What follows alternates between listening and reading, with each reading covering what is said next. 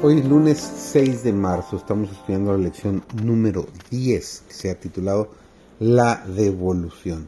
Su servidor David González, nuestro título de estudio del día de hoy es No puedes llevarla contigo.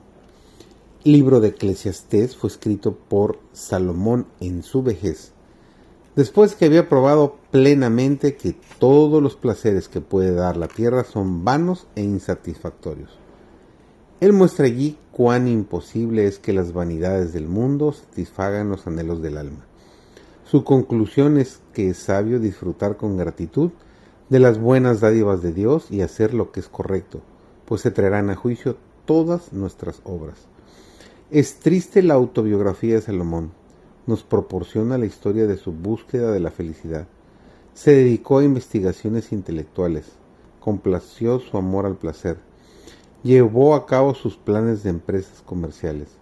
Estuvo rodeado por el fascinante esplendor de la vida cortesana. Tenía a su disposición todo lo que el corazón carnal podía desear. Salomón tenía un gran conocimiento, pero su sabiduría era necedad, pues no sabía cómo mantenerse moralmente independiente, libre de pecado con un carácter firme modelado a la semejanza divina. Salomón nos relata el fruto de su investigación, sus intensos esfuerzos, su perseverante indagación. Declara que su sabiduría es una vanidad completa.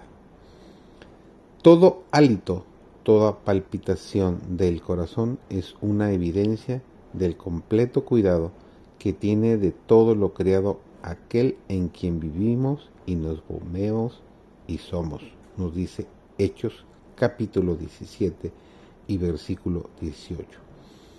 No es en virtud de alguna fuerza inherente que año tras año la tierra produce sus abundantes cosechas y que continúa su movimiento alrededor del sol. La mano de Dios dirige los planetas y los mantiene en su puesto en su ordenada marcha a través de los cielos. Él saca por cuenta su ejército, a todas llama por sus nombres, ninguna faltará. Tal es la grandeza de su fuerza y su poder y virtud. Nos dice Isaías capítulo 40, versículo 26.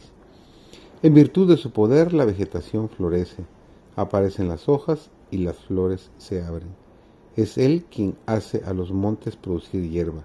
Por su poder los valles se fertilizan. Todas las bestias de los bosques piden a Dios su alimento y toda criatura viviente, desde el diminuto insecto hasta el hombre, dependen diariamente de su divina providencia. Según las hermosas palabras del salmista, todos ellos esperan en ti para que les des su comida a su tiempo. Les das, recogen, abres tu mano, hártanse de bien. Su palabra controla los elementos, él cubre los cielos de nubes y prepara la lluvia para la tierra.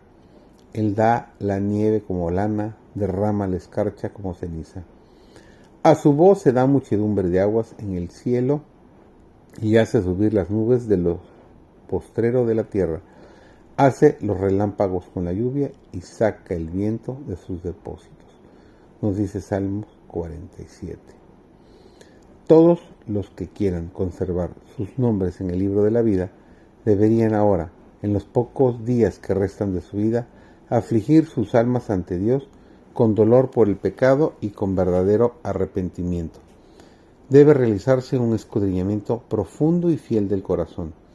La liviandad y el espíritu frívolo a los cuales se entregan tantos profesos cristianos deberían desecharse todos los que quieran subyugar las malas tendencias que pugnan por obtener la supremacía, les aguarda una ruda lucha. La obra de preparación es una tarea individual.